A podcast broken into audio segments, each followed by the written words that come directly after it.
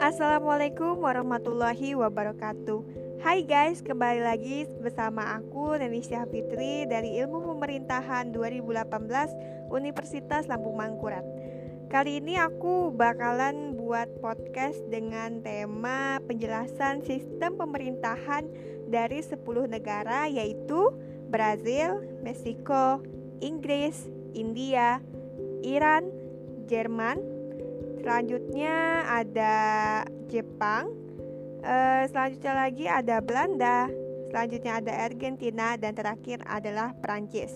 Baik, aku bakalan jelasin yang pertama yaitu ada Brazil.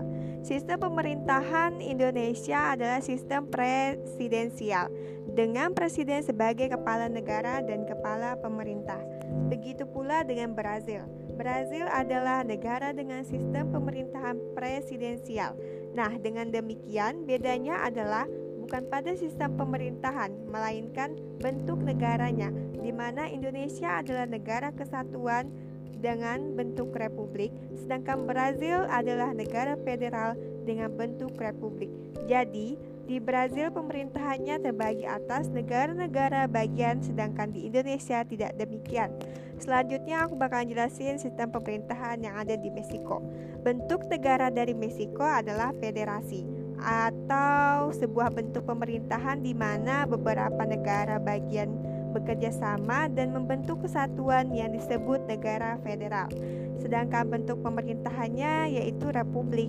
Pemerintahan republik adalah bentuk pemerintahan yang berasal dari atau dipilih rakyat dan dipimpin atau dikepalai oleh seseorang presiden untuk masa jabatan tertentu.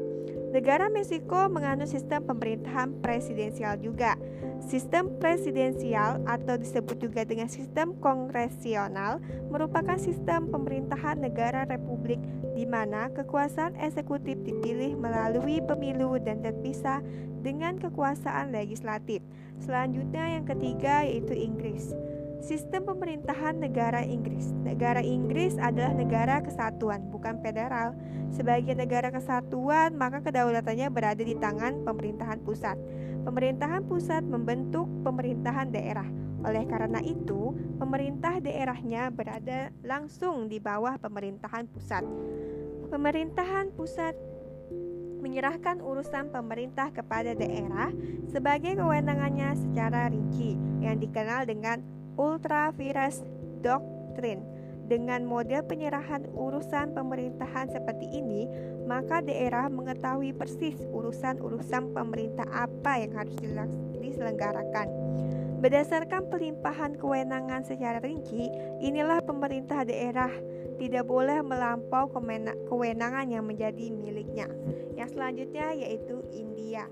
Pada sistem pemerintahannya, India menganut sistem pemerintahan Republik Federal Parlementer, yaitu sistem pemerintahan yang kepala negaranya adalah presiden yang dipilih secara tidak langsung oleh parlemen untuk masa jabatan lima tahun. Sedangkan kepala pemerintahannya adalah seseorang perdana menteri yang biasanya dipilih melalui pemilihan umum legislatif setiap lima tahun sekali. Perdana Menteri India adalah pemimpin partai-partai besar yang memenangi pemilihan umum legislatif. Selanjutnya, yang kelima ada Iran. Presiden Iran tidak mengendalikan angkatan perang. Kewenangan presiden berada di bawah bayang-bayang kuat pengaruh supreme leader. Kewenangan presiden ada di dalam perancangan kebijakan ekonomi. Dengan penjelasan di atas bisa dikatakan bahwa negara Republik Islam Iran menganut asas sentralisasi karena sentralisasi adalah sebuah penyerahan kekuasaan dan juga kewenangan pemerintahan secara penuh kepada pemerintah pusat. Yang keenam yaitu ada Jerman. Sejarah Jerman sebagai suatu negara modern dianggap baru dimulai semenjak terbentuknya Konfederasi Jerman pada tahun 1915 yang dimotori oleh kerajaan Prusia. Namun kawasan ini telah memainkan banyak peran penting terutama dalam sejarah Eropa sejak masa prasejarah prasejarah atau pra-Romawi. Wilayah yang sekarang menjadi wilayah Republik Federal Jerman telah dihuni oleh berbagai kelompok masyarakat berbagai etnik, bahkan Homo neanderthalensis, sejenis primata hominid yang sangat dekat kekerabuatannya dengan manusia. Negara federal desentralisasi dilakukan oleh pemerintah negara bagian. Di negara federal sering kali UUD atau konstitusi negara federal mengatur umum saja keberadaan pemerintah daerah di negara tersebut seperti di Jerman. Negara Kesatuan Republik Indonesia dalam penyelenggaraan pemerintahan menganut asas desentralisasi, dekonsentrasi, dekonsentrasi dan tugas pembantuan. Selanjutnya ada Jepang. Jepang merupakan negara monarki konstitusional dengan kepala negara seorang kaisar. Meskipun Jepang merupakan negara monarki, kaisar memiliki batasan sebab bentuk pemerintah yang dianut monarki konstitusional atau patuh terhadap peraturan perundang-undangan. Jepang merupakan negara dengan sistem pemerintahan parlementer. Kepala pemerintahan dipegang oleh perdana menteri. Kaisar hanya merupakan simbol dan pempersatuan rakyat. Itulah inti dari sistem dan bentuk pemerintahan Jepang. Bentuk pemerintahan negara Jepang adalah monarki konstitusional. Monarki konstitusi di Jepang dapat diartikan bahwa kaisar Jepang memiliki kekuasaan yang dibatasi oleh konstitusi. Selanjutnya ada Belanda. Belanda adalah sebuah negara dengan bentuk pemerintahan monarki konstitusional. Raja atau ratu merupakan kepala negara yang melambangkan persatuan Belanda.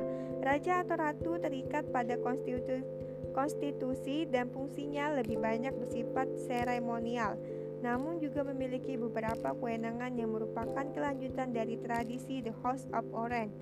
Raja atau ratu dalam hal ini menunjuk formatur yang akan membentuk Dewan Menteri setelah dilakukan pemilihan umum. Pemerintah negara pada dasarnya terdiri dari tiga institusi institu, institusi utama yaitu Ratu, Dewan Menteri, dan Parlemen. Yang selanjutnya ada Argentina. Argentina menganut sistem pemerintahan republik presidensial, yaitu sistem pemerintahan yang kepala negara dan kepala pemerintahannya adalah seorang presiden melalui pemilihan umum yang dilaksanakan setiap empat tahun sekali. Ibu kota Argentina adalah kota Buenos Aires. Argentina merupakan negara dengan sistem persatuan federal. Di dalamnya terdapat 23 provinsi dan distrik ibu kota federal yaitu Buenos Aires. Kemunculan federalisme di Argentina ada setelah perjuangan panjang antara pendukung pemerintah pusat dan pendukung kepentingan provinsi. Yang selanjutnya ada Prancis yang terakhir ya. Koordinasi antara teritori tidak dilakukan oleh pemerintah, tetapi Pemda-Pemda sendiri melalui perhimpunan-perhimpunan wali kota, ketua dewan.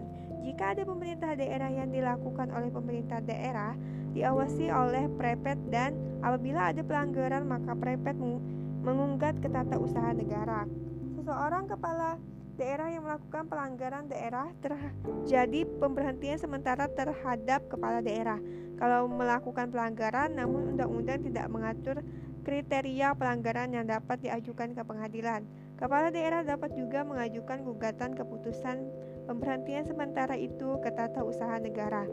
Dekonstruksi dalam pemerintahan Prancis merupakan warisan dari sistem yang dirancang oleh Napoleon Bonaparte pada 17 Februari tahun 1800 yang dilaksanakan pada yang dilaksanakan oleh Prepat. Kemudian dalam konstitusi Prancis pada tahun 1958 ditetapkan bahwa seorang prepat hanya dapat dijabat oleh pegawai negeri senior sebagaimana diamatkan dalam konstitusi Prancis.